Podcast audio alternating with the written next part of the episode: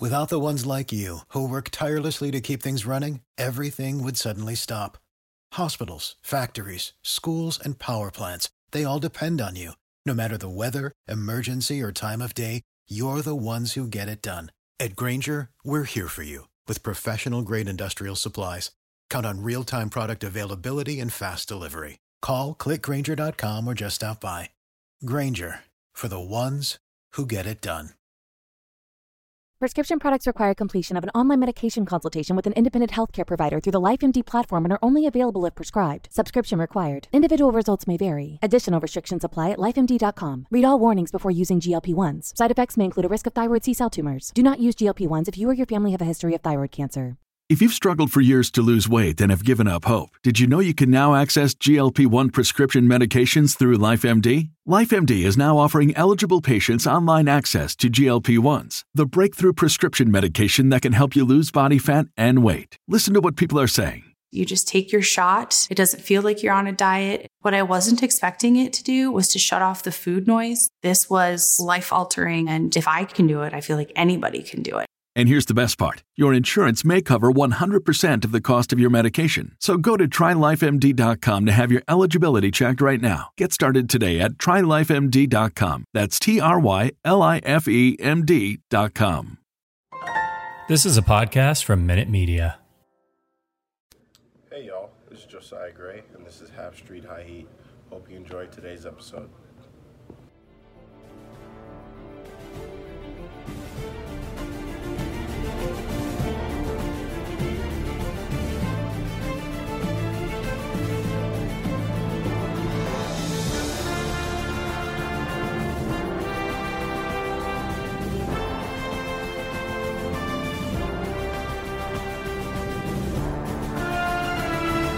What's up? Welcome to another episode of Half Street High Heat. Not under lockout because uh, we make our employees work. kidding. We are a four players union.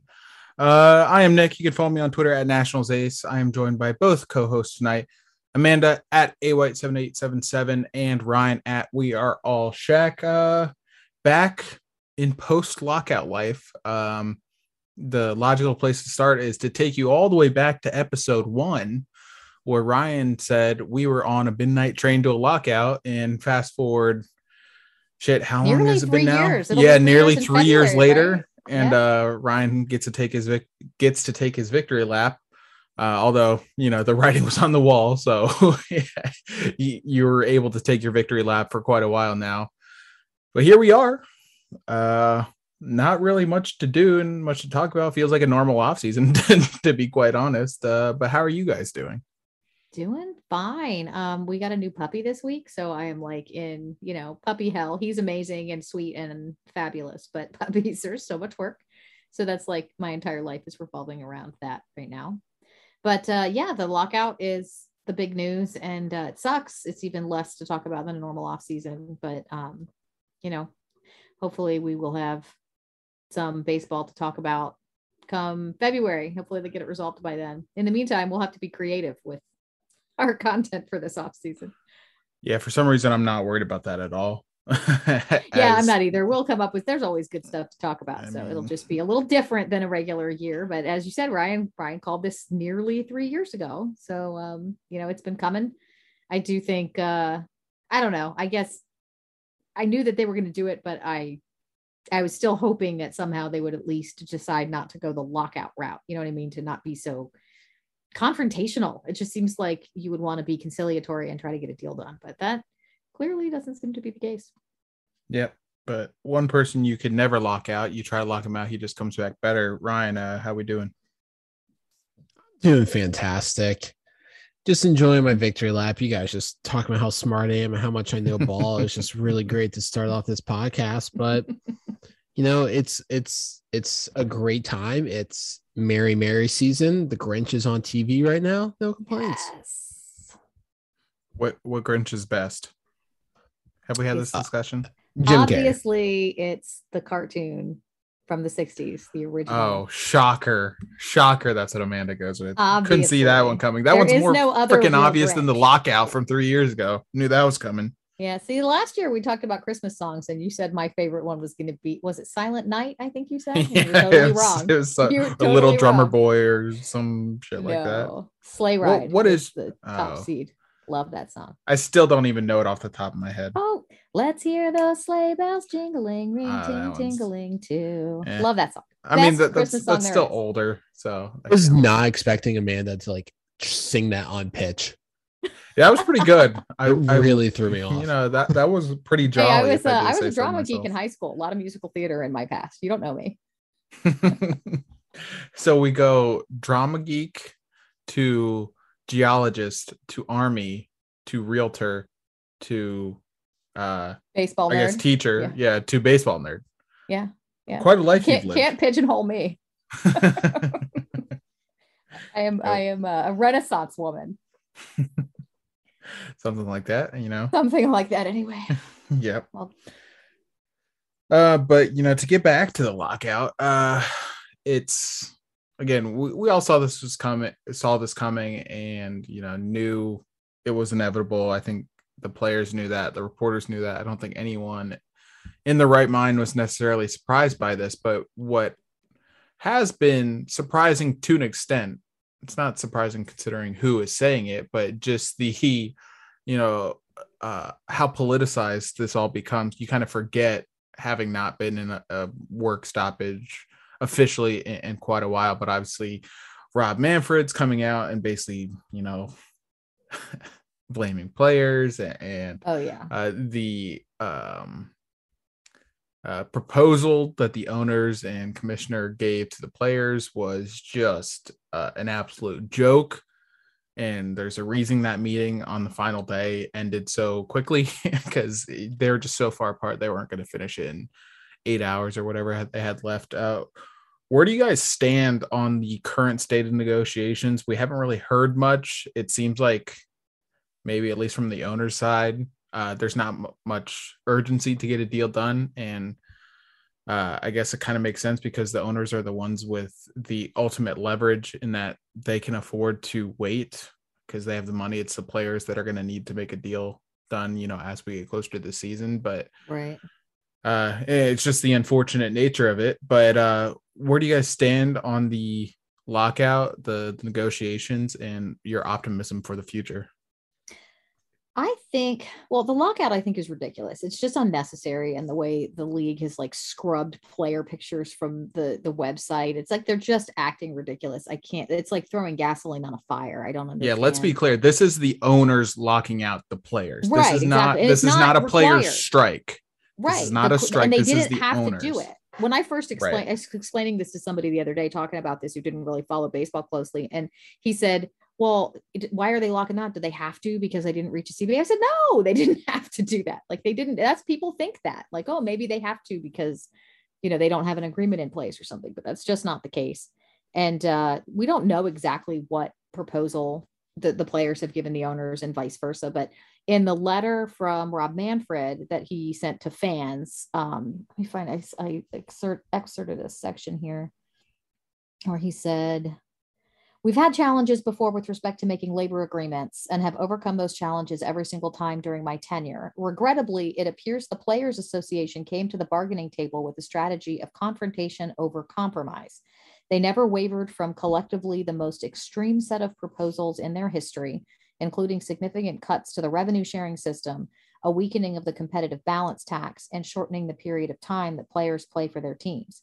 All of these changes would make our game less competitive, not more. So this to me is like, obviously Rob Manfred is like completely putting all the blame He's onto the. Players Association. Right, exactly. You can practically see someone's hand up his ass making his mouth move. But I probably shouldn't have said that. Anyway, Oh, you can. it's it's it's late and we're allowed to say, you know, reasonable curse words. Anyway, what I thought also was really interesting was there was a a, a, a paper, you know, like a brochure sort of thing released for the players by the Players Association, kind of a guide to what does it mean when the lockout starts for players. And I was really impressed by some of what I read in there, which was that um, the union started back in 2018 um, they said they adopted a more aggressive policy, voting to withhold full licensing checks in order to make sure that they were financially prepared for this upcoming lockout. And they said that the union will provide financial support for players during the lockout. Um, let's see, the union holds back some of its reserves to fund interest free loans for players as well. And um, if the lockout reaches a point where players are missing checks, senior staff at the union will also stop receiving checks. So I'm very impressed by how the union has prepared for this and how they're supporting the players through this. They're also saying anybody who was on a 40 man roster will continue to have their medical, you know, their healthcare coverage in place, even if the lockout goes beyond when the season should have started and that people who weren't on a 40 man roster will be able to still keep their coverage, but it'll cost more because they can't legally. I don't know all the details, but anyway, long story short, I'm impressed by how the union has prepared themselves and how they're supporting the the players in the situation and i'm appalled frankly at the way the the owners are handling this Oh yeah, I mean that's obviously a great job by the union, but also goes to prove our point. The writing was on the wall. You said Mhm. 2018. They Yeah, they did that. they knew and granted, that's. Yeah. that's literally their job is to prepare for like the worst case scenario. But the fact that they were taking such extreme measures to you know uh, have the funds available to to cover these players just goes to show that you know they knew this was a strong possibility. Yeah. Ryan, what are your thoughts? I mean, we're at the early stages of the finger pointing. Everyone just trying to get all their words out to the public, like this is their fault. This is their fault. Mhm. It's all that is right now. Um, Rob Manfred works for the owners. Everything he says should be taken with a grain of salt. Rob Manfred also loves lockouts because he was a third party lawyer for the owners in 1994 and they liked them so much that propelled him to be commissioner of Major League Baseball. So Rob Manfred has gained a lot in his lifetime from he might become emperor after this one. I don't yeah he he's a he's a big fan of lockouts because he gained so much from him but lockouts are ugly. They're not good for the sport. Everyone knows this has been brewing for a while. The numbers speak for themselves. Payroll has been going down. Revenue has been going way up. Players want their fair share of the money. Billionaire owners are going to cry poor a lot this offseason just be ready for that but it's important to remember that major league baseball is one of two sports leagues worldwide that consistently eclipse $10 billion in revenue. So that's very important to consider when all the major league owners cry poor. It's just going to be annoying. It's going to be a lot of both sides crying about stuff. People are going to be trying to position themselves for everything. I doubt we hear any news on any type of bargaining or any talks before the holidays. So it'll be that type of long, long waits. Yeah, absolutely. Um, one thing I I want to talk about, and obviously we're all pro player here. If you're pro owner, you need to reevaluate your life, and I I mean that genuinely. Like there, that's a problem. Um, but with the players proposal, and Rob Manfred mentioned it in his you know smear campaign statement that he gave. You know, th- the length of time that that players have and he, he was speaking specifically to like the arbitration process right? Mhm. and we've talked about it plenty but the mlb prospects are way different from any other sport. Maybe most simple similar to hockey but i think hockey you get uh you get to see your prospects maybe a little bit sooner than the mlb um but it's very hard to judge because you know people sign when they're 17 or 18 but they're not going to be really ready until maybe they're 24 25 so it's hard to penalize these guys for not being ready uh, you know quick enough or being ready so early that they still you know have uh, x amount of time. How how is shortening that time making the game less competitive? And i mean this trying to be as objective as possible because right now you have at least at least half the league is not competitive. And that i think that's maybe underselling it. at least half the league is not competitive. And you have teams actively trading away guys every single year. E- every single year. If you do it once to kind of re- refresh your farm that's one thing. But to do it every single year that's literally uh, you know you have no building blocks if you're just recycling or restarting every single year how how is shortening that time making it less competitive that's literally incentivizing those teams that are not trying like hey you're going to lose this guy before you think you got to you know speed up your rebuild process now. Mhm.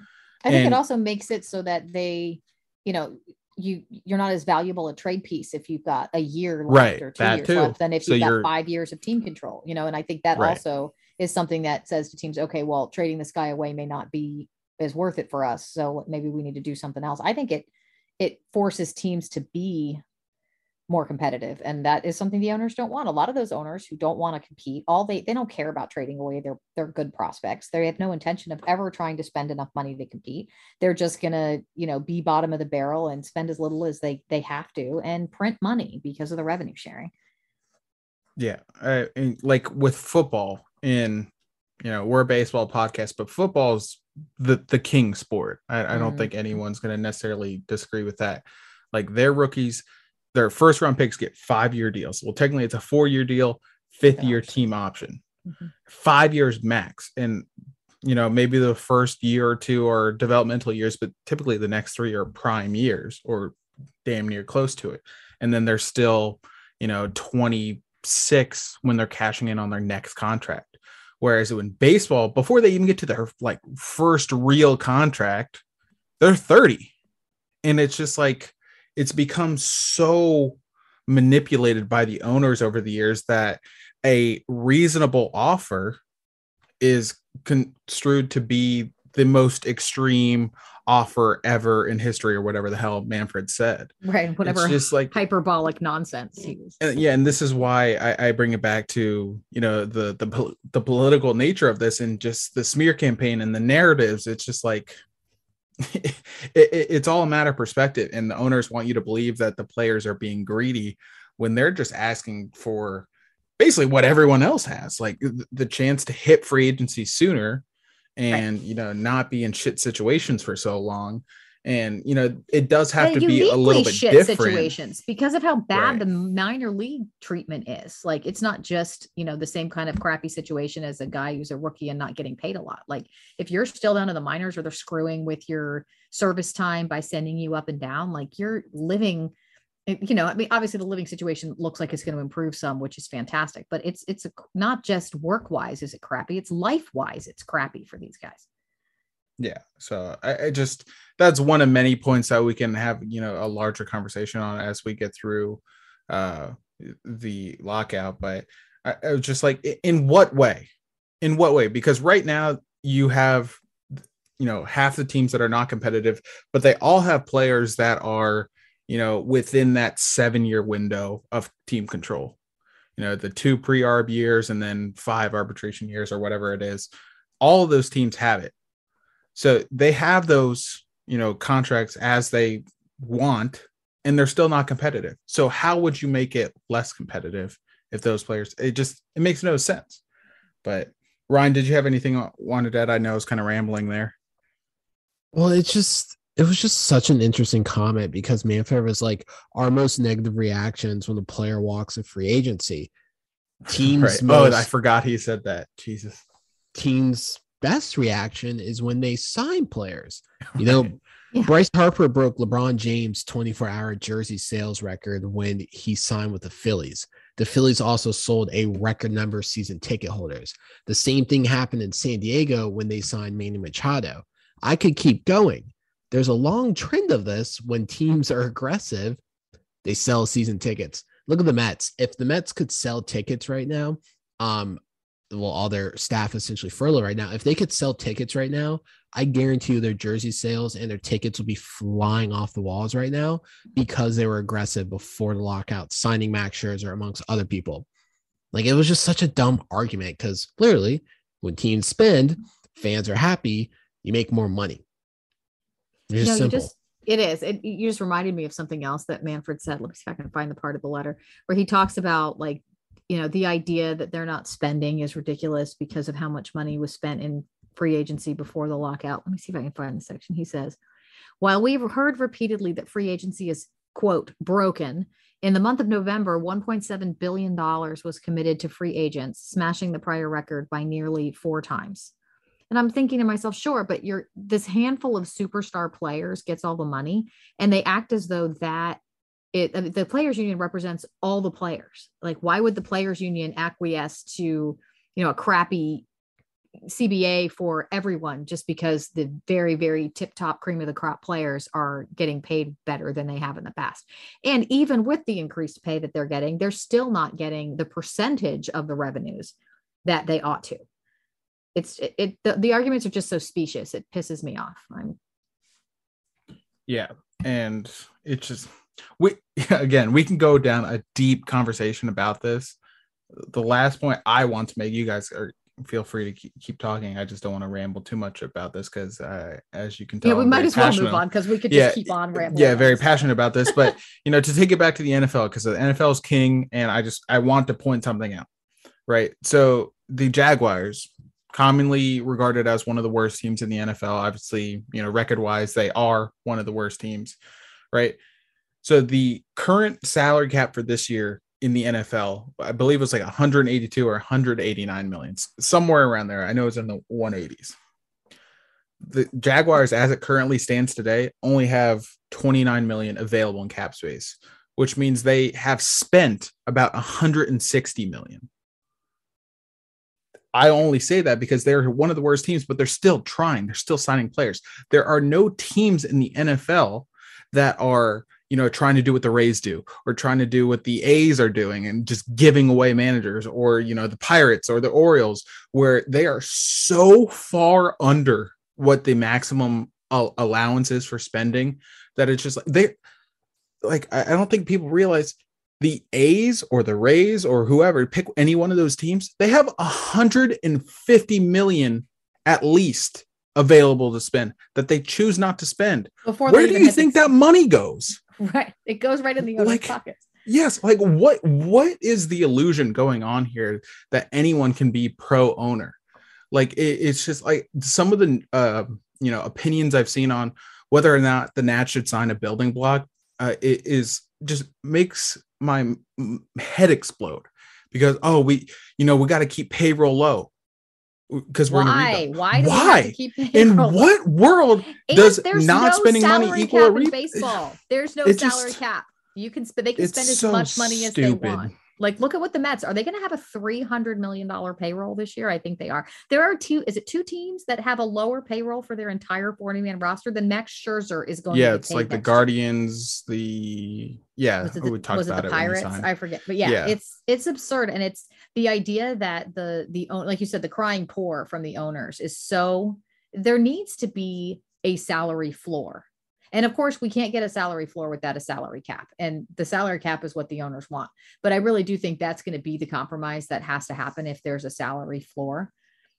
and I don't know. I don't know where that will come down. I'm not an expert on those sorts of like delicate negotiations, obviously, but you know, the, the idea that these teams can get in on the revenue sharing for teams like the Dodgers and the Yankees and the Mets who are spending, you know, 200 to 300 million dollars and they spend 30 to 50 million dollars on their payroll and they get the same cuts of revenue. It's it, it can't it's untenable. It can't stand. It has to change. So that's why the players want decreased revenue sharing so that these small market teams are, you know, not just uh freeloading. they don't get to just ride the coattails of the teams that are actually trying to win. And I feel really bad for the fan bases of these teams that never try to win. Like the Lerners, there are decisions they make that make me nuts sometimes. Like I this uh the proposal from the uh the owners to the MLBPA is probably like if you use one of those uh you know comparisons like on the SAT, like that is to the Lerners making their offer to Bryce Harper. right. But so they make me nuts sometimes. They do, but they spend money. You know, they're never in Right. that bottom tier payroll. And you know, they spent for a lot of for a long time. They bought a lot of players at the trade deadline. Obviously, we're in a rebuild now, but I the lack of willingness to spend money is not a huge knock for me on the Lerners. But for if you're a Pirates fan or you know a Rays fan or you know the Rays have done really well the last couple of years, but or A's fan where you've got so much talent but they just won't spend what they need to do to win, it must be just maddening. yeah i again we can we can keep going uh i just I, I don't understand. Um and i really hope the uh players association and the union and you know the the big name players or whoever you know is kind of leading the charge i hope they do just as good of a job if not better than the uh, you know, commissioner's office or the owners or whoever at getting the information out there because the owners are gonna, you know, spin it their way, and the you know the players need to combat that. And the truth will probably be somewhere right in the middle, but as it always tends to be with you know one side versus the other. But you know the players at least need to get that stuff out there and I, I And feels like more in the past couple of years we haven't gotten the the full player side of it. Yeah, and that's the thing too. You know, you think the last lockout was, you know, back in the 90s, and there was no social media and there was no way for players to really communicate their side of it to the public. And that's very Right. different now. And I think the owners are going to find um, a lot more blowback on this lockout than they did from the last one. Yep. Well, we can hope so. Um, it feels like we're gonna need to uh buckle in for for quite It'll be a uh, long a off quiet quiet off season. But uh, you know, the benefit of a lockout is you know there's still that hope that the Nats do sign Carlos Correa or Kris Bryant or you know someone of that magnitude that can. Uh, we get to keep dreaming know. about it. It's it's like being Right. a Washington football team fan, where the best time of the season is between Right. the draft and the, the beginning of OTAs. yeah, we won't get the Christmas, uh, Christmas Eve or Christmas Day, uh, Josh Bell trade, anything like that. But we we can still hold on to that hope of, you know, we can sign someone before it inevitably gets taken away from us when uh, the lockout ends. Hope springs eternal, as they say. Yep, that is true. Um, all right. Well, I had to talk about lockout because obviously that's the, the main thing going on in the MLB, but there are big things happening here at Half Street High Heat. We teased it. Obviously, you can tell by the title of this episode. You, you know very well what's going on. Um, Ryan and I sat down with the one and only Josiah Gray, the Josiah Gray. I, you know, I'm just gonna fanboy here a little bit. I was I was nervous, but I, I was very. oh, that's your you boy. know, I know how excited know, you've been about. honored and, and, you know it was such a pleasure. He he was a great interview. Provided a lot of great insight. Um, I hope you guys enjoy the episode. I know Ryan, or well, the episode, yes, but the interview specifically, I know Ryan and I did. Uh, he gave some great uh, insight, in depth answers, and here he is. Hope you guys enjoy. We're now joined by the Josiah Gray of your Washington Nationals. You guys can give him a follow on Twitter at jgray underscore. That's Gray with two Y's. Josiah, how you doing, man? Thank you so much for joining us. Absolutely, doing well. You know, another beautiful December day up here in New York. Uh, but you know, I'm doing well. Yeah, I mean, we had 70 degree weather yesterday, so I feel like that's a little warmer than this up there in New York. But Yeah, yesterday wasn't too bad, but today is, you know, it's a little chilly. I think it's around 43, 45. Uh, but you know, most days are, you know, getting a little colder now, so I'm not looking forward to that. That's all right. You know, hopefully be in Florida soon where it's a hell of a lot warmer. But right. diving on in, um, I'm sure that was a pretty wild day for you finding out that you've been traded. You know, you finally broke through with the Dodgers, and then you see you're going to a team like the Nationals, and you saw them circle you as their guy in a league where pitching is so valuable and pitching is at such a premium. How does that Mhm. make you feel? Oh, like you said, uh, pitching is so valuable. So valuable. Um, honestly, uh, being included in another major deal at the deadline, you know, it's obviously something. it's a blessing because you know another team wants you and they value you just as much, if not more, than your previous team. So, uh, you know, it's always a blessing, especially to be included in a trade with guys like Max Scherzer and Trea Turner. Uh, you know, I, I was coming into a good organization, you know, an organization that had just won a World Series. So I know that that winning mentality is over here, and we're going to get back to that. Uh, but definitely uh, special to be included in that deal. You know, with with guys like Keibert, uh, Donovan, and and Gerardo Carrillo. Uh, but I think there's a good group of guys here already that we're you know we're going to build around and make a really good team. Yeah, and you mentioned it yourself. You've been involved in a couple of high-profile trades now. Uh, obviously, everyone knows about the Max Scherzer and Trea Turner deal, but what some people might, uh, you know, are just finding out that you were involved in the Yasiel Puig Matt Kemp deal as well a few years back. D- does that mean anything to you? now? not only once but twice you've been involved in a high profile deal where a team looking for younger talent has like targeted you as the guy, and now you're finally able to do something about it because you're out of the minor leagues now and you're you know pitching yeah. for the big club. Yeah, yeah. I'm glad you you know mentioned that. Now you know I'm in the big leagues and you know I get to go up there and and do the do it for you know the team I'm currently with. But you know, being included in that first trade was definitely a shock. Uh, you know, just recently getting drafted and you know having a really good rookie ball season. You know, I really was looking forward to my first full season. You know, with the Cincinnati Reds organization. You know, whether I start in low A or high A, and and you know just working my way up the ranks. Uh, but the way you know it all went down, you know, the Reds were you know trying to find some more uh, major league ready pieces, and the Dodgers, you know, are always, you know, uh, accumul- accumulating uh, guys, you know, that they like and and they can, uh, you know, project on. So, uh, you know, it was a blessing as well, you know, to go and join the Dodger organization and get with their development and things like that. Uh, but yeah, I, I definitely uh, do think each trade has come out to benefit me. Um, you know, the Dodger trade has benefited me thus far, and I think this trade you know, get, with getting more readily available innings will benefit me as well in the long run. Yeah, and obviously you mentioned as well. You were traded with Keibert Ruiz here to DC. Um, it's pretty common to see pitchers with their personal catchers. You know, when Yu Darvish was traded, they had to trade for his catcher as well. Does that help you at all having the consistency, having familiar, being familiar with throwing throwing to Ruiz? Like, how does that help you with him coming here to DC with you? Yeah, I think with anything, you know, you're just comfortable with a guy, and especially coming over here to Washington, you know, I didn't know anyone, but you know, seeing his face in the locker room when he got there at the end of August, obviously, you know, that just brightens your day, and you know, there's going to be a uh, that wall of communication, you know, has already been broken down. So you can get a little deeper into, you know, breaking down hitters or, you know, say you get into a tough spot, you know, you can kind of be more honest with each other and say, you know, this is what uh, direction we should go with. Um, but yeah, you know, I've thrown the Keibert since 2020 uh, at the alt site in 2020.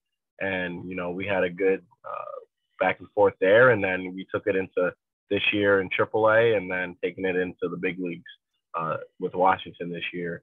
And everything's been great. You know, that guy is a student of the game just like I am myself.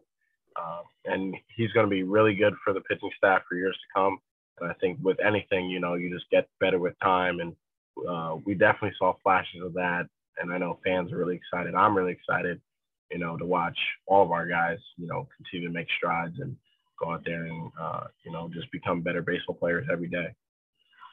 I mean, I'm very excited to watch you guys play for the next four, five, six years. It's going to be really 16, great. 17 years. Don't, don't sell ourselves short. We're signing all the extensions. um, something fans here know about pretty well is that Mike Rizzo and Dave Martinez are really big on clubhouse culture. That's something they preach a lot.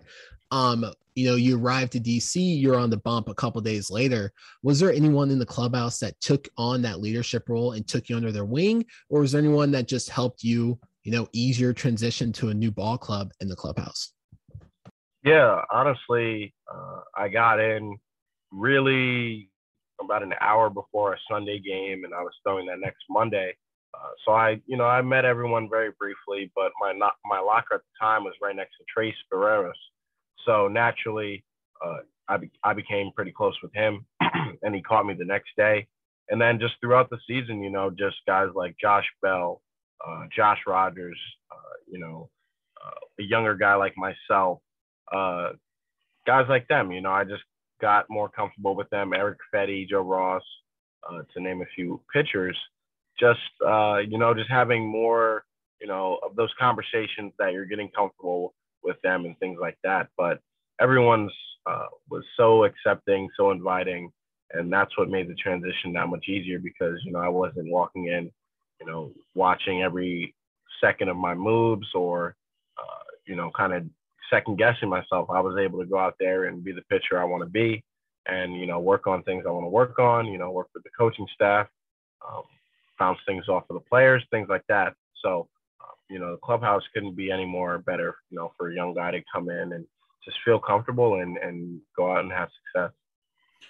That's definitely great to hear because obviously, I mean, you know this, you were actually involved in it, but for Nats fans like ourselves, it, it was kind of a concerning not for you know because we lost all these pieces but just for that clubhouse culture all the veterans seeming like were were mm-hmm. gone all at once i mean we were one of the older teams in the league and then all of a sudden we're very young which isn't necessarily a bad thing but just that leadership presence was kind of gone all of a sudden so i'm glad to see people have been stepping up and you were welcomed um, what do you what do you like on start days? Do you have like a pregame w- ritual? Do you become a completely different person, d- different persona? Do you talk a little shit to hitters? Like, what are we doing on start days?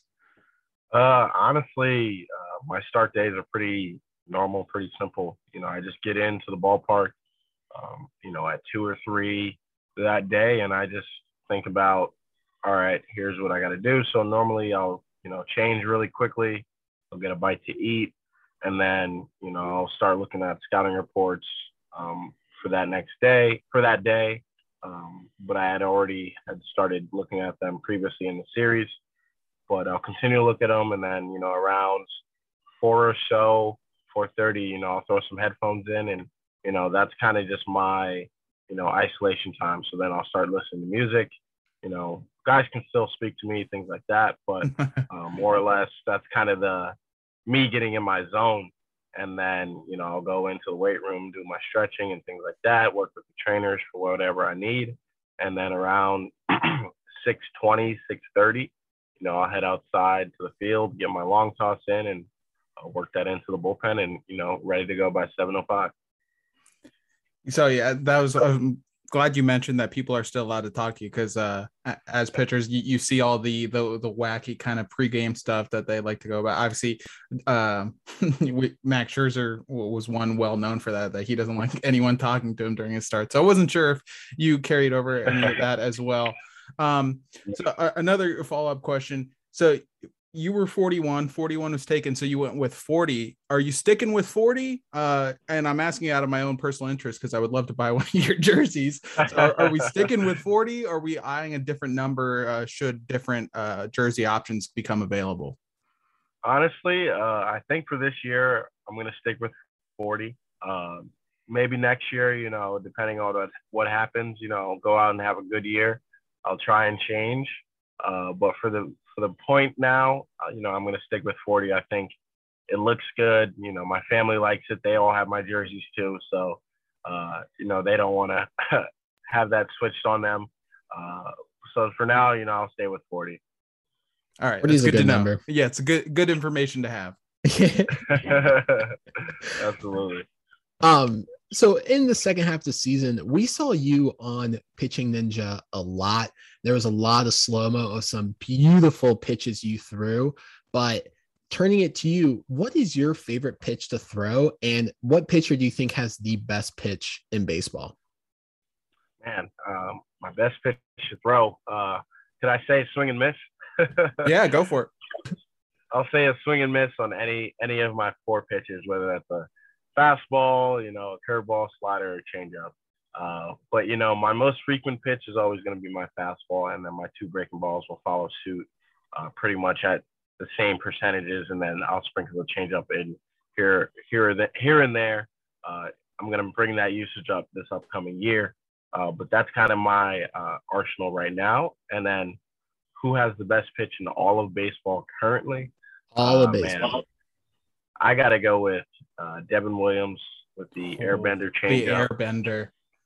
Uh, it's unbelievable the way he ma- manipulates the ball that way, and you know it's practically unhittable. And he's going to be he's already really good, and I think you know when it's also said and done, he's going to be a generational uh, reliever for that team and for any team that employs him. Uh, and he's just really fun to watch and you know, anytime he's on his uh, Twitter, just for pitching ninja or anything, you know, I'm always tapped in and always watching that. So got to go with uh, Devin Williams and that airbender. Yeah, uh, nice changeup is just the one of the most aesthetically pleasing pitches out there just it's so tough to throw and i don't think people realize that they're like oh just throw it slower when really that's that's not how that's not how a changeup Yeah. works at all very well. Right. It's also a great answer by you. It's like what's your best pitch? Oh the one that's working. The one that's wor- working best. Yep, one hundred percent. um so i i know you were uh, a former shortstop and then uh, you really you know stuck or got transitioned to, to pitching full time and I, I think that was safe to say that was a, good decision uh based on how, how quickly you moved up. But uh i, I got to know are we pro designated hitter are we you know pro pitchers who rake like what's our stance on the on the designated hitter Uh, great question. Honestly, I loved hitting. You know, my first two years in college, it's all I did. Uh, especially my sophomore year. You know, I was our starting shortstop. You know, I was getting early hacks and late hacks, and uh, you know, preparing for finals, I was getting hacks in, in between tests. You know, I was, you know, just die hard hitting. So at that time, you know, I was like, all right, like I know hitting's, uh, you know, not working out as well for me, but I know my pitching is. So at the time, I was pro, you know, pitcher's rake, and you know, I want to go to the big leagues and I want to hit. And you know, being drafted by Cincinnati, very much a possibility, and then getting traded to LA and, and Washington. So uh, that was, you know, a lot of fun to be able to get some at bats in the big leagues. But now, seeing that I, you know, have had at bats in the big leagues, I, I think I have no business being being in the batter's box. Uh, you know, there should be guys, you know, uh, employing that job that are actually good at hitting. Uh, so I'm I am going to be pro DH. Uh, you know, just hitting is very hard, and you know, I just want to focus on pitching. So I'm very much pro DH. Good answer. i love it We we debate DH or uh, you know letting pitchers hit universal DH a lot on this podcast. Nick and I are pro DH, so that's the correct answer this year. yeah, after you know seeing big league breaking balls and uh, big league velocity, I was like, yeah, this is not what I thought it would be like. yeah I, i'd imagine it only takes one one time feeling stupid and like an embarrassing swing to realize yeah this just is not for me like i'm good Trust me, trust me. My major league debut against the Giants, I faced Alex Wood, who I actually got traded for um, right once in a time. But you know, facing him, he's obviously funky. But then him throwing me back back foot breaking balls, I said, yeah, I I just have no business.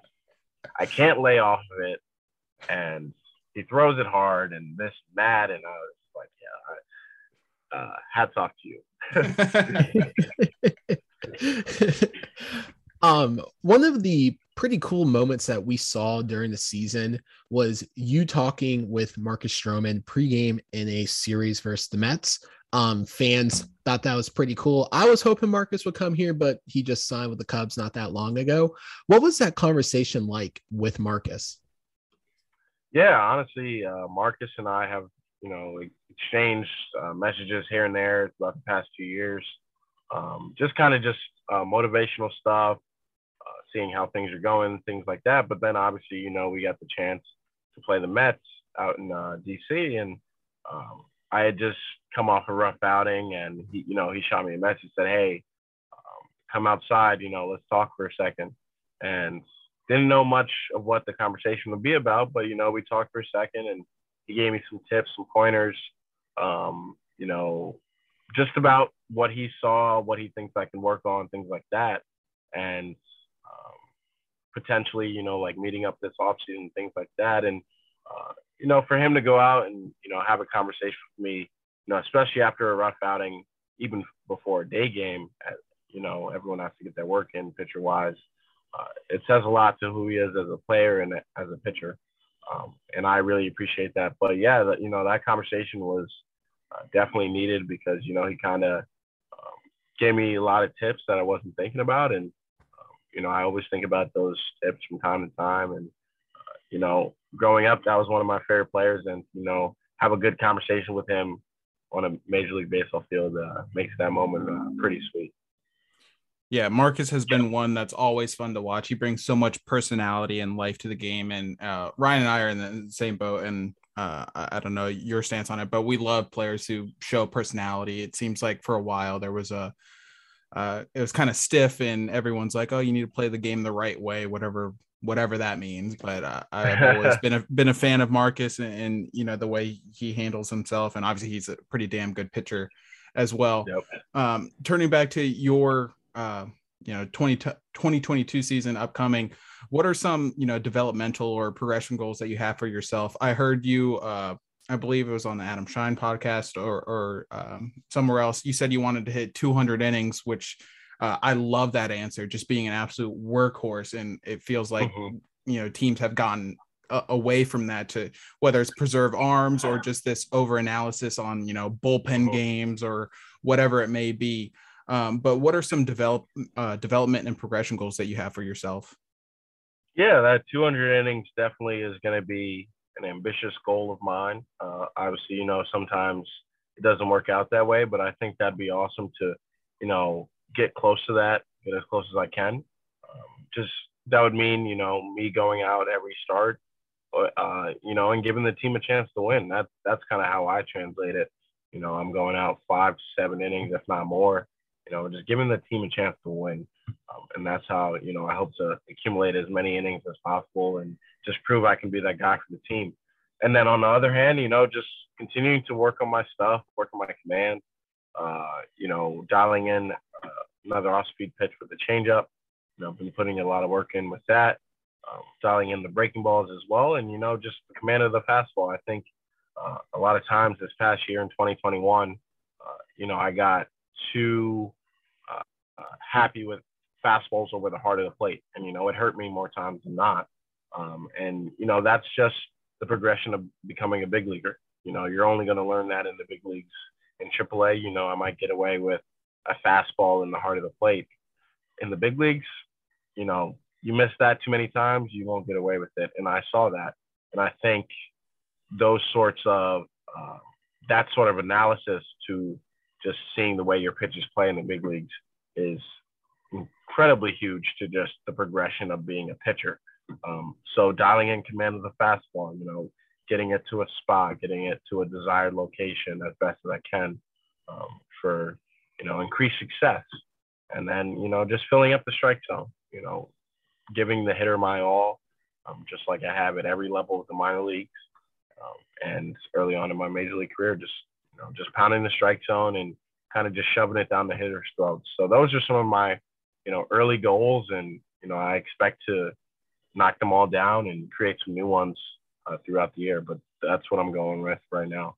Love it. Absolutely great to hear. Um, there's been a big analytical movement in baseball. Obviously, the Dodgers are well known for their emphasis on analytics, and that was the organization you were with was there any type of change when you came to the Nats? Like, how is their analytics department functioning? Um, was this something you kind of had to get used to to an organization that's not as you know well versed in analytics like the Dodgers are? Yeah, honestly, uh, you know the Nats are just as uh, thorough, I guess you can say, in terms of analytics. You know, I was given the same information, the same scouting reports.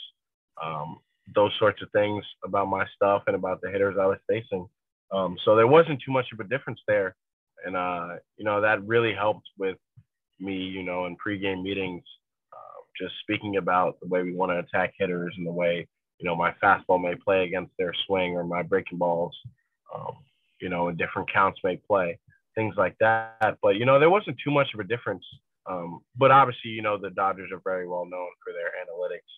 So everyone you know, within the baseball world knows that, and uh, the Nats do a good job just as well. And I think, you know, that's a department that's going to continue to make strides forward and you know put guys in positions to win.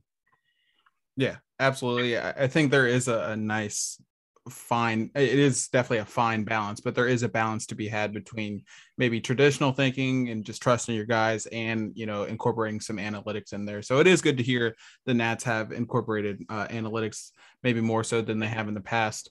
Um, so for for me i coach uh, travel ball and i coach high school. So I, I work with kids you know ages 12 to 18 really Uh, but specifically for my travel team, uh, you know, I'm coaching 13U right now, and it's right at the point where it's like, you know, from the kids' perspective, it baseball was something that they did with their friends every summer, and now it's transitioning to something. All right, well, let me start taking this seriously.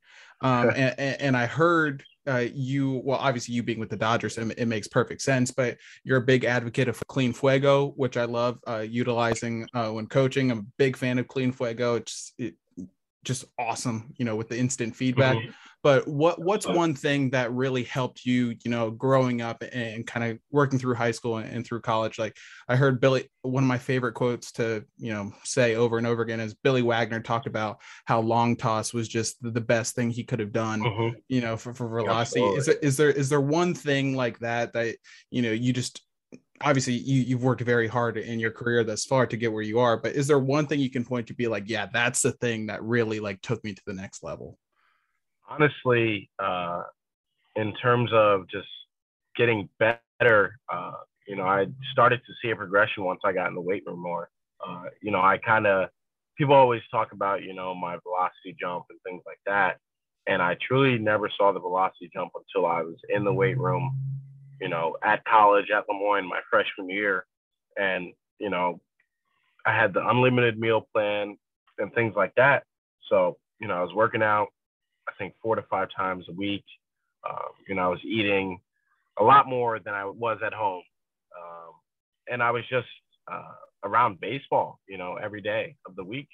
So mm-hmm. naturally around the game more, putting on a little bit of weight, getting stronger, obviously. And I think that really helped me out so much more than you know that typical uh, you know high school regimen where you know you go to school for five days you might train one day during the week and then the weekend obviously you're playing games. Um, so co- when i got to college you know it was just baseball baseball baseball um, obviously school as well but a lot more baseball. And then uh, like you said long toss helps um, immensely just airing it out and you know just testing your limits with that.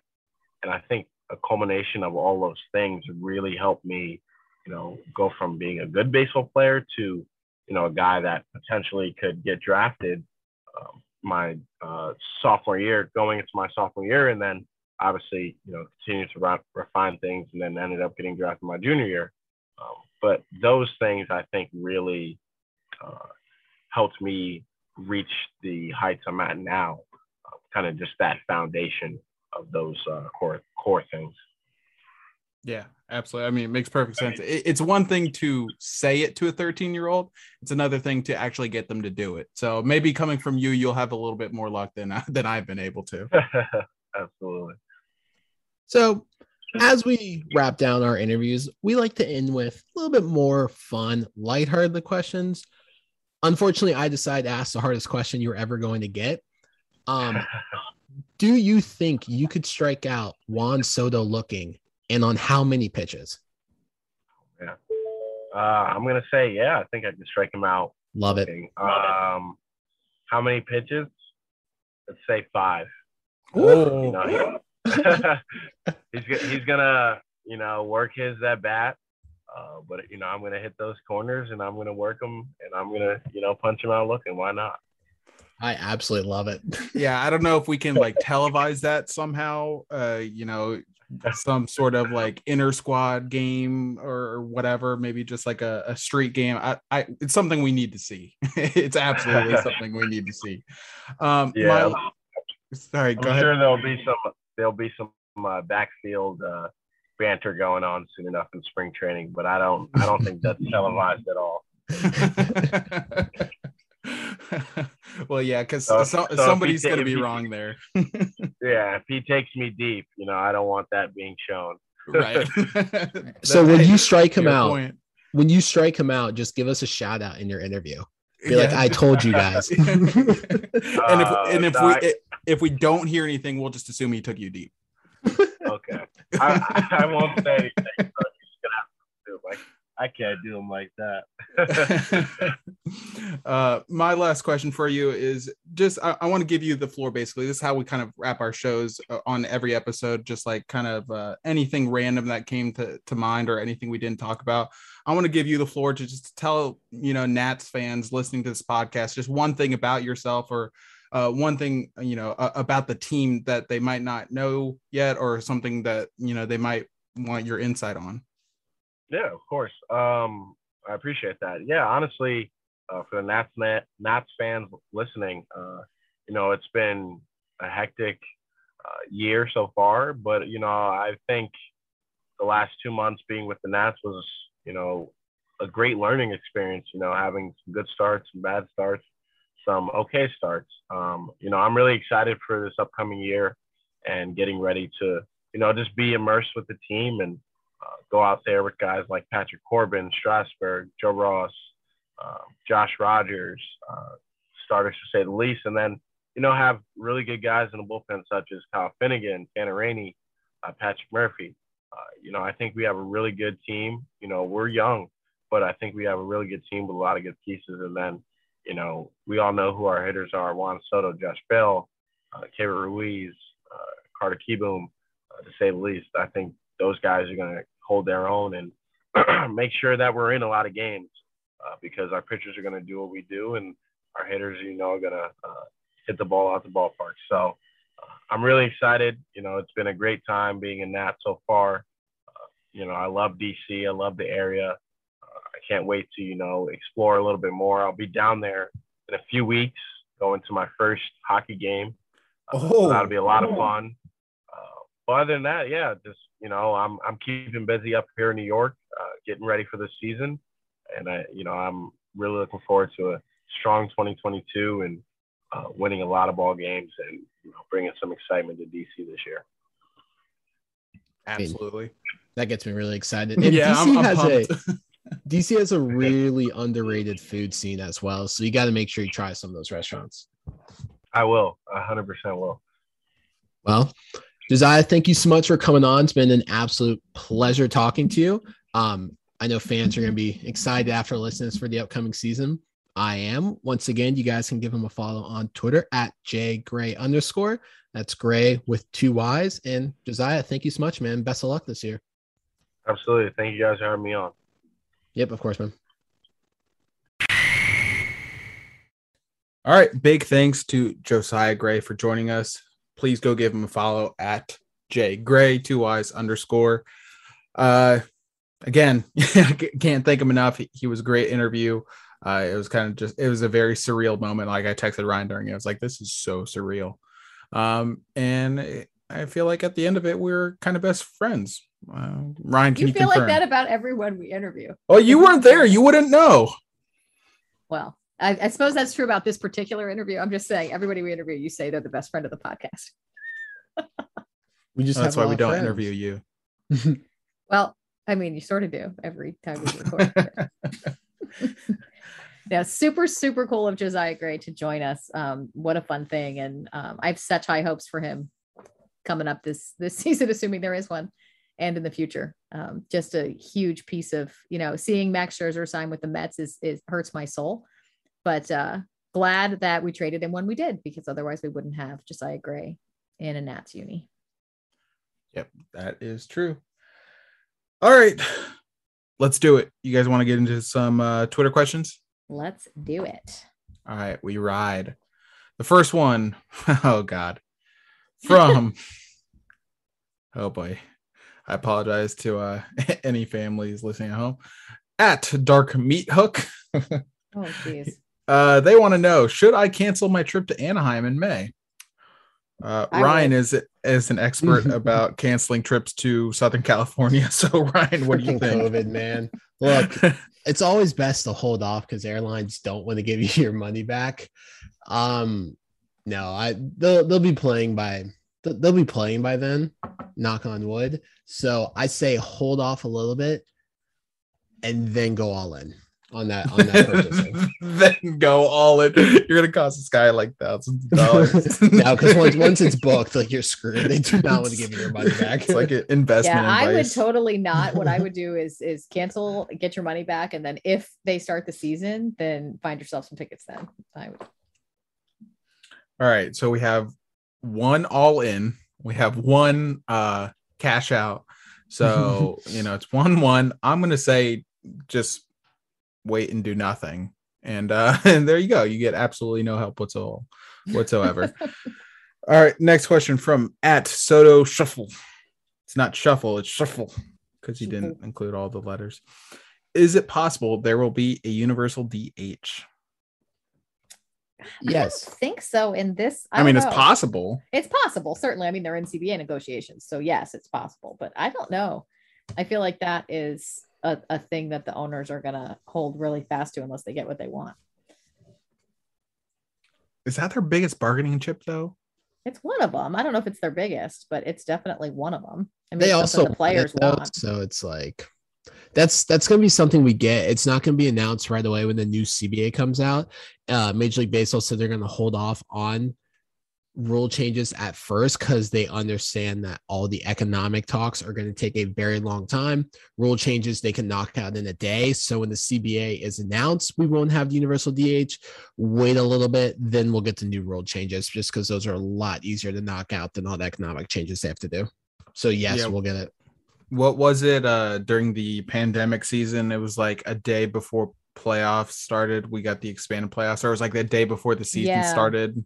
It was really close to. I think It was right after the Nats. The Nats game was like literally just about to start. They started announcing all like the new rules. Yeah, it, it was wild. I hope we do get expanded playoffs. I don't want it as expanded as it was in that season, but I, I liked the expanded playoffs. So what what's the sweet spot? Because I for think me, 12. it's 12 is the proposal right now from the players. yeah. I was gonna say like six in each league, so that'd be twelve. Yeah. So do you you just go top two uh divisions and then the the third division winner, you know, tough luck. You're still gonna have to play round one. Like how football did it before they expanded to a seventh team.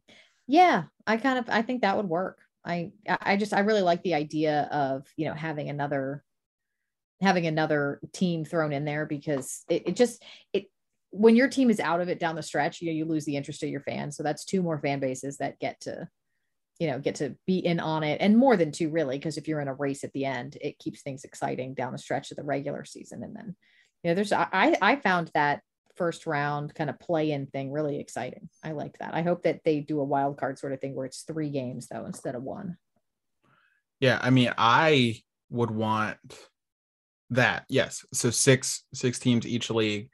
Um I completely lost my train of thought as I was listening to you speak, but um I want that and make the playoffs kind of an event. I get it's a series, but stop with the one o'clock games, the four o'clock games oh god like it's I get if it's if it's like if it's Dodgers Nats, right? Like East Coast fans, yes, if the game was at 10 o'clock East Coast time, we'll watch it, but it's certainly not ideal.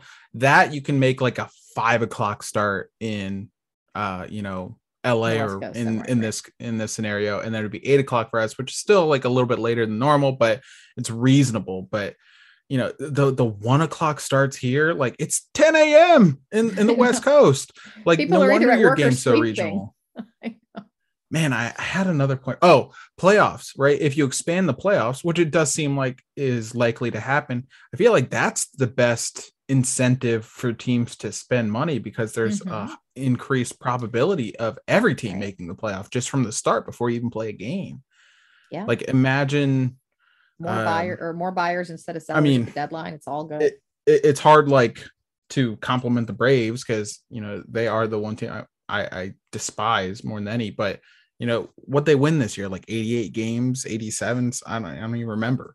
Like, what's to say a team like the Blue Jays or the Mariners, who were like 85, 84, who's to say they couldn't have gone on a run? I mean, it came down to the final day for them, anyways. Like, Mhm. who's to say they couldn't have made something happen? Like, I, the uh, when it when it was just like four teams, right? It was the three divisions and a wild card. Uh, you know, a few years back or whatever. The the narrative was like, oh well, wild card teams never win. Same thing for the NFL. Like, oh, wild card teams never win.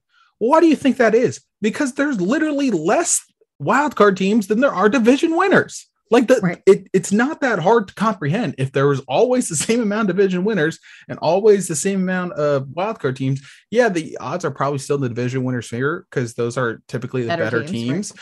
But it's more even because you have the same amount. So it's just like a, a stupid argument anytime you, you, don't hear it as much anymore because obviously NFL expanded playoffs and you're you're getting you know larger playoff formats like NHL, NBA have 16 teams, which is a lot. So it's like you, you never really hear that. And like but the playoffs kick an acre of ass. I'm just throwing that out. It, it's awesome. Like I mean, seven game series from the from the mm. start. Like it, it's it's intense. I love like, love love hockey playoffs.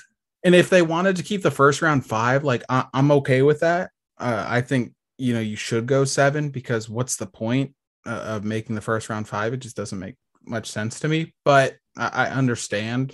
Uh, like you know, it is the longest season already, and you don't want to necessarily make it any longer than you have to. But anyways, like yeah, absolutely expanded playoffs. The other thing I, I wanted to mention is a potential rule change, and I haven't heard anything about it quite honestly, I forgot about it until I, I heard I was listening to a podcast uh, interview and I, I heard them mention it. What are your guys' thoughts on the ability for teams to trade draft picks? Because that that's something that's not really talked about. But if you look Love at the NBA and the NFL, like it, uh, I'm not as familiar. Well, I mean, I, I guess I, I really only know the caps for hockey, so I can't speak too much on it. But I just we just saw the Caps trade a first round pick last year uh, within the Vrana deal. So it's like all these other sports are able to trade draft picks, and with teams like hoarding these young guys at this point, you would think trading draft picks or having the ability to trade draft picks, especially now that you have the slot values, right? Because previously it was like the Pirates had the first round or first overall pick this year, right? They specifically went under slot to get a guy they thought they could sign. They, they did that this year. Whereas previously you know, a, a guy, a player drafted one overall could literally just be like, now piss off, I'm not going to sign with you. And then the Pirates would be screwed.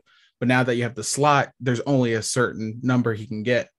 All of this is to say, like, I feel like MLB should be allowed to trade draft picks, even though they're not as uh, immediately successful as the NBA or NFL. More or of a crapshoot, certainly. I haven't really ever thought about it, but I don't see why. It, it just makes so much sense. Like, I get why they weren't allowed to before, but that it seems like it's been so long since that's been uh you know reopened for discussion. Uh, I, I just don't see any argument for it to stay the way it is. Yeah, I mean, I honestly said it's not something I've given a lot of thought to, but I I wouldn't be opposed to it. I mean, again, I think draft picks would be worth less in baseball than in most other sports because. but teams you know, would if, still put value on them. They certainly would. I feel like you know a first round pick in baseball, if first round pick in the NFL, you expect things from them. A first round pick in baseball, you you know you you expect they're going to be a major league player. But I would I would say if you I don't know the numbers off the top of my head, of course, but I'll bet if you compared how many first round MLB draft picks never make the majors, it would be a lot higher than the number of you know first round draft picks that turn out to be disappointments in other in any other sport. Yeah, I mean, yeah, obviously, it would it's be not a direct comparison because. Yeah baseball is wacky, but I, I, I just makes so much sense. Ryan, you said you loved it. Why is that? It's just more incentive and also makes trades easier. Um, trading like teams haven't been allowed to trade draft picks since the draft began 65 they were a little bit they could trade compensatory picks but then there was like a really bad trade in the 80s and major league baseball like made the no drafting sorry, no trading picks even stronger, but it makes it easier for teams to trade, especially for teams that don't exactly have strong farm systems. Mm-hmm. It makes them to be able to throw draft picks and make trades more. You know. That's an excellent point. If you don't have a good farm system, having you know maybe you're a crappy team and you have a bad farm, and you but you've got a high draft pick coming up because you had a terrible season, like that gives you something of value that you could trade that otherwise you'd be unable to make a deal happen. So that's a great point, Ryan. And exactly. I think, it, uh, great point, Ryan. Phenomenal job as always.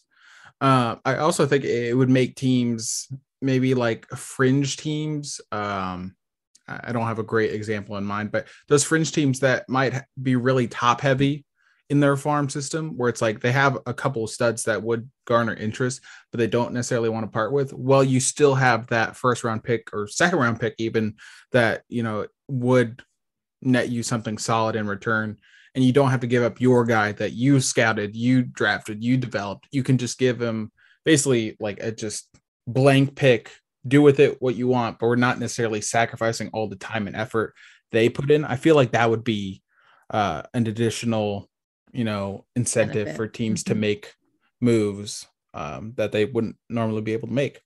And, All might- right, so- and, and I think the owners might be more willing to do that because there's always so much anger in a fan base when you trade a good prospect, somebody who they've drafted and developed, and you know the people are excited to see come to the majors for their club, and then they get traded away. It pisses people off. So trading away a you know a draft pick that you don't know who it is is I think a lot more palatable for fans, and hence probably more palatable for owners.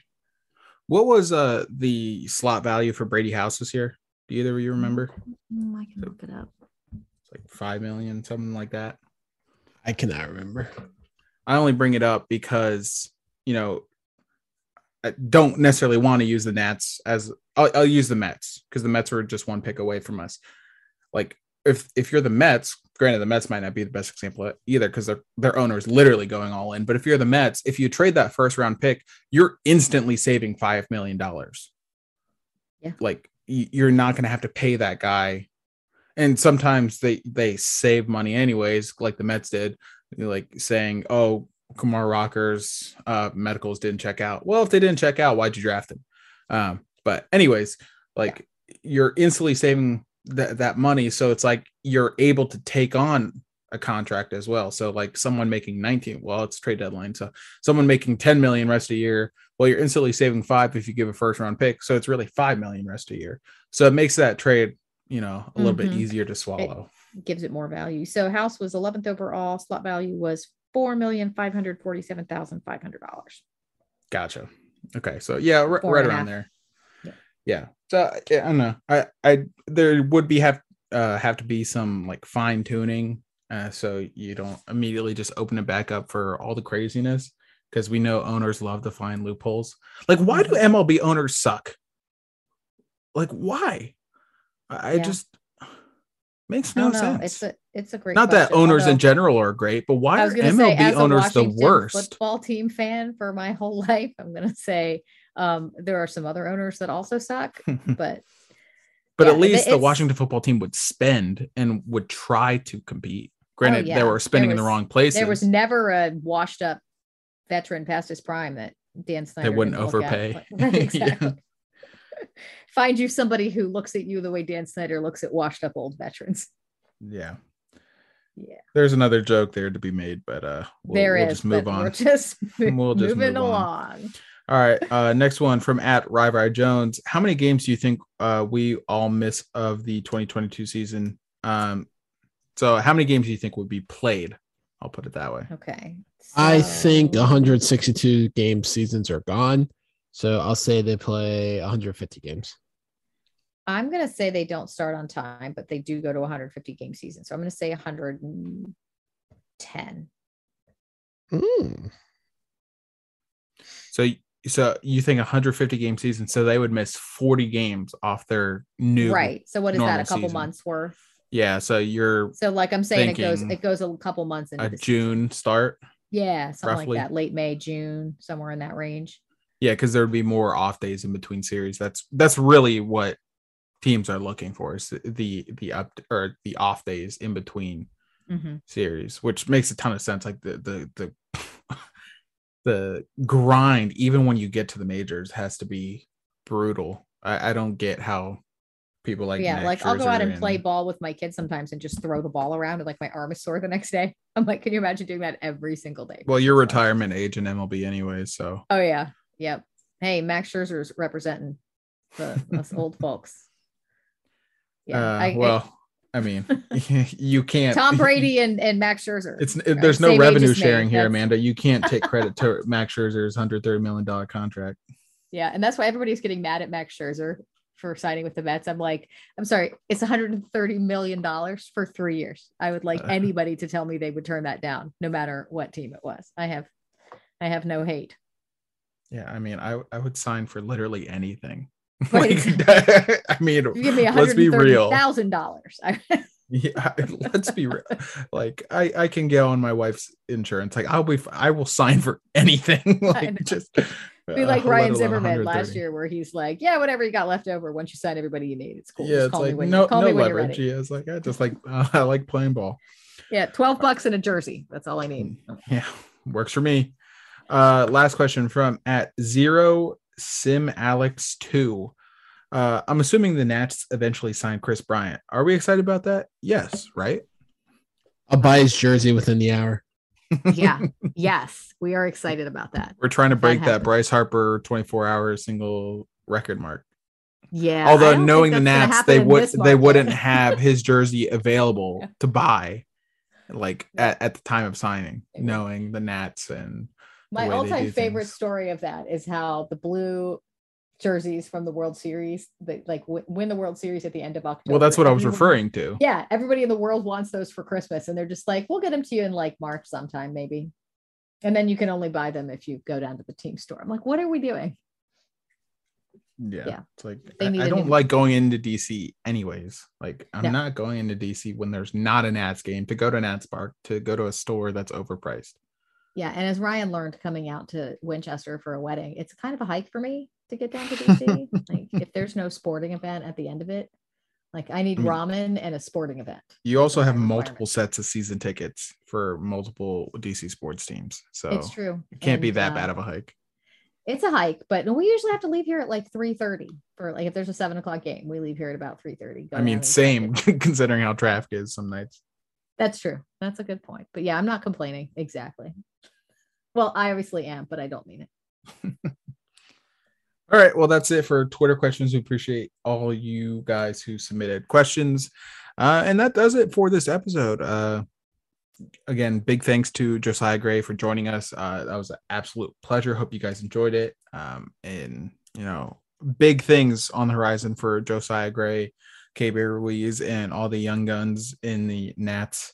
Uh, I was going to say system, but they're not in the system. They're they're on the team. Uh, young guns on the team now. We'll wrap it up with our one big thing. Do you guys have anything else before we go? And I guess it is technically lockout. So Amanda, should you choose to uh, venture into other sports, you would be permitted to do so. Ah, yes, you know me. Um, I guess I'll just do. I'll go with my regular because it seems like I, you can't say enough about Alex Ovechkin. It's so funny to me because as the years go by, you would think that he would just, you know, like slow down or you know not be as exciting as he used to be. He's literally off to the best start of his career. He is one goal behind Leon Draisaitl at 20 to 21, and Leon Draisaitl, I want to say, is 22 years old, and Ovechkin is 36 we are going to watch that man break the all-time goals record and i will be there wherever that is. I don't care if it's you know in dc if, if it looks like he's going to win somewhere on the road i'm going to go to wherever he is on the road. I will be there for that. So You're anyway, going to go to. Vancouver.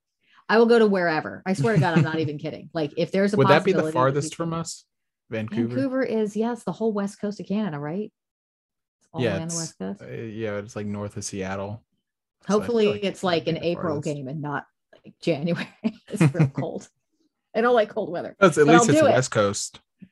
but I'll do it. Yeah, I am. Anyway, that's my thing. I'm I, with baseball not happening right now. Hockey is my other favorite sport, so I am all in on the Caps right now and just absolutely loving watching what Ovi's doing and what the Caps are doing more generally, given the state of the injuries that they've been dealing with. Like Backstrom hasn't played a single game, and Ovi is still rocking and rolling. So if you don't watch hockey, I know you're all baseball fans if you're listening to this podcast. If you don't watch hockey, you're making a mistake even if you don't get really into hockey, if you don't watch Alex Ovechkin when you have the chance to see him play for your local team every day, you are wasting a massively important sports fan opportunity. So, By far and away the best sport to watch in person.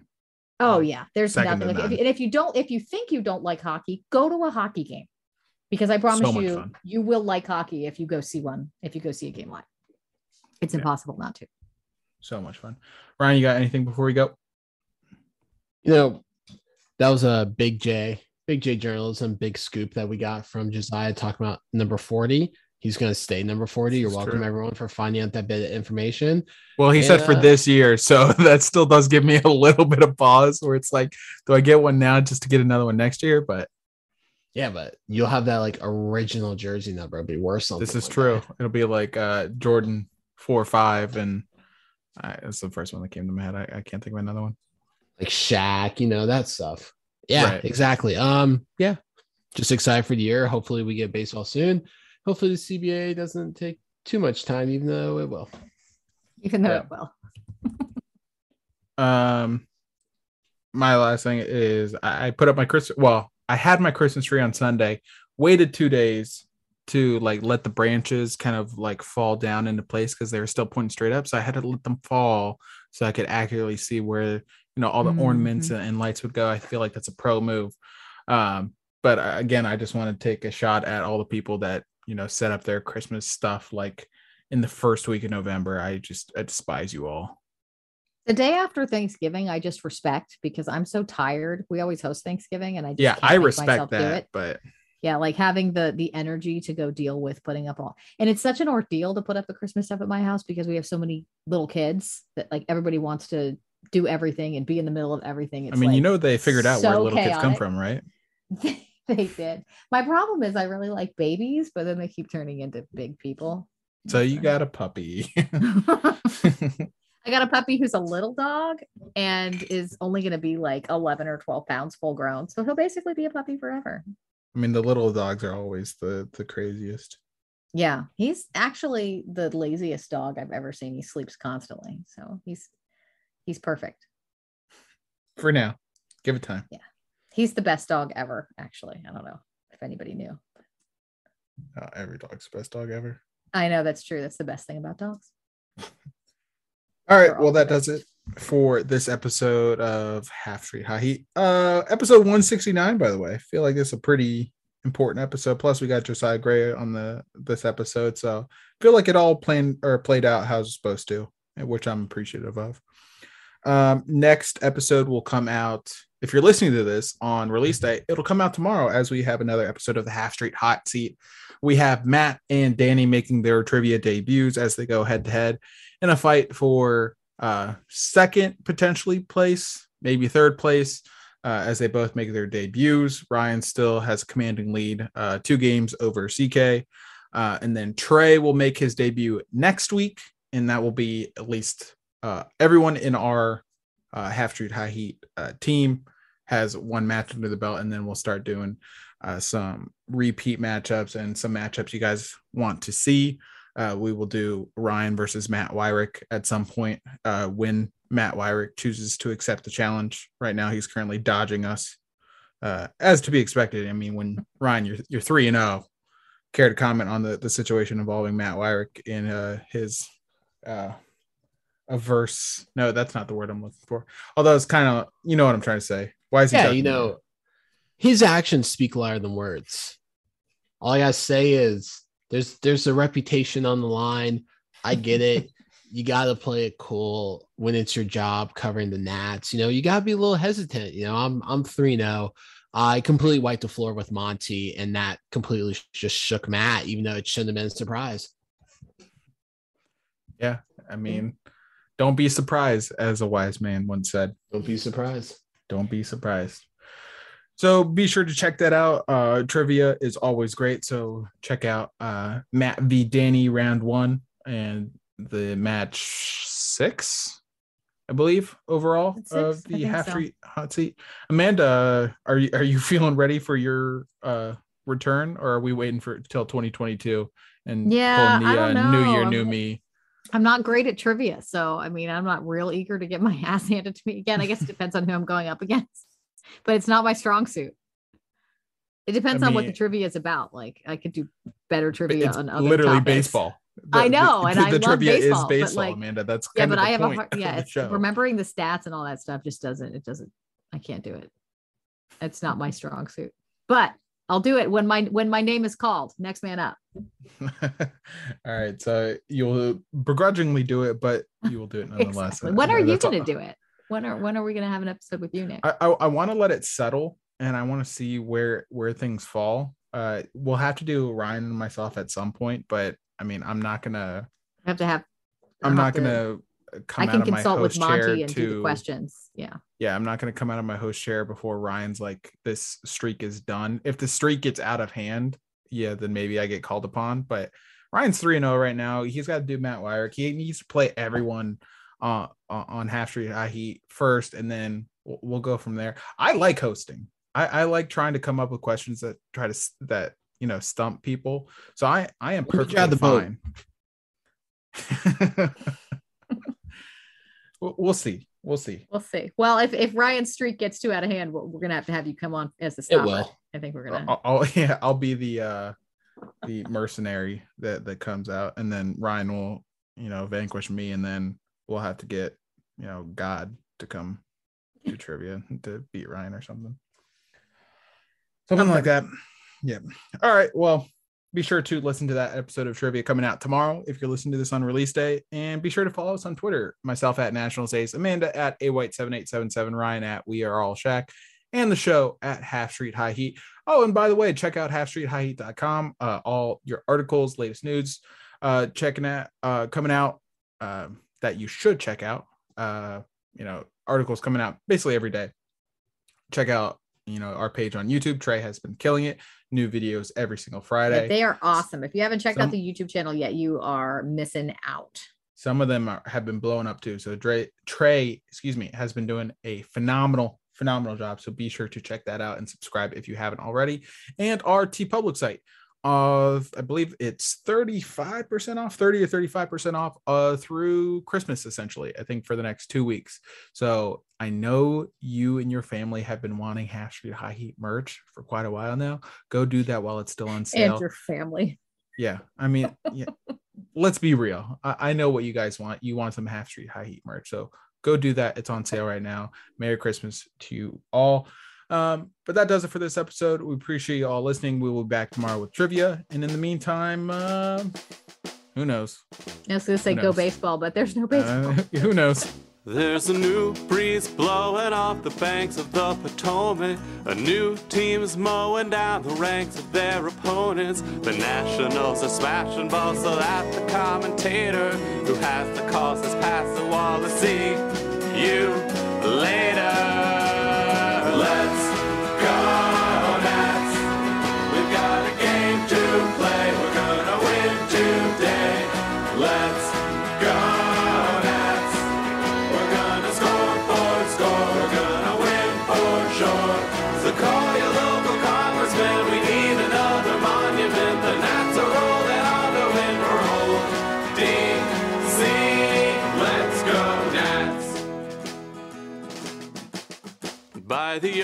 Light of dawn, well, you can see they're running scared. Cause the kinds of bombs we're launching are bursting in the air. Tell the Library of Congress that they might not wanna look. Cause we're putting curly W's in every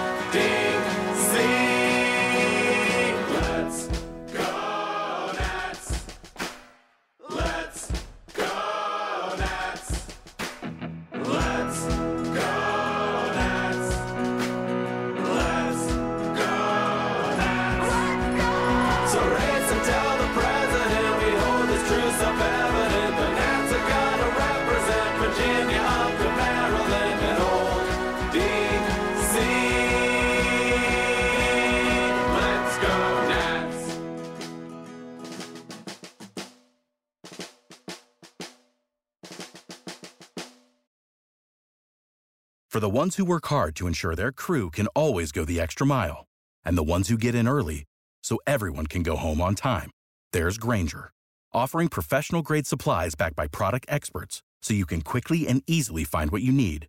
Plus, you can count on access to a committed team ready to go the extra mile for you. Call, clickgrainger.com, or just stop by. Grainger, for the ones who get it done.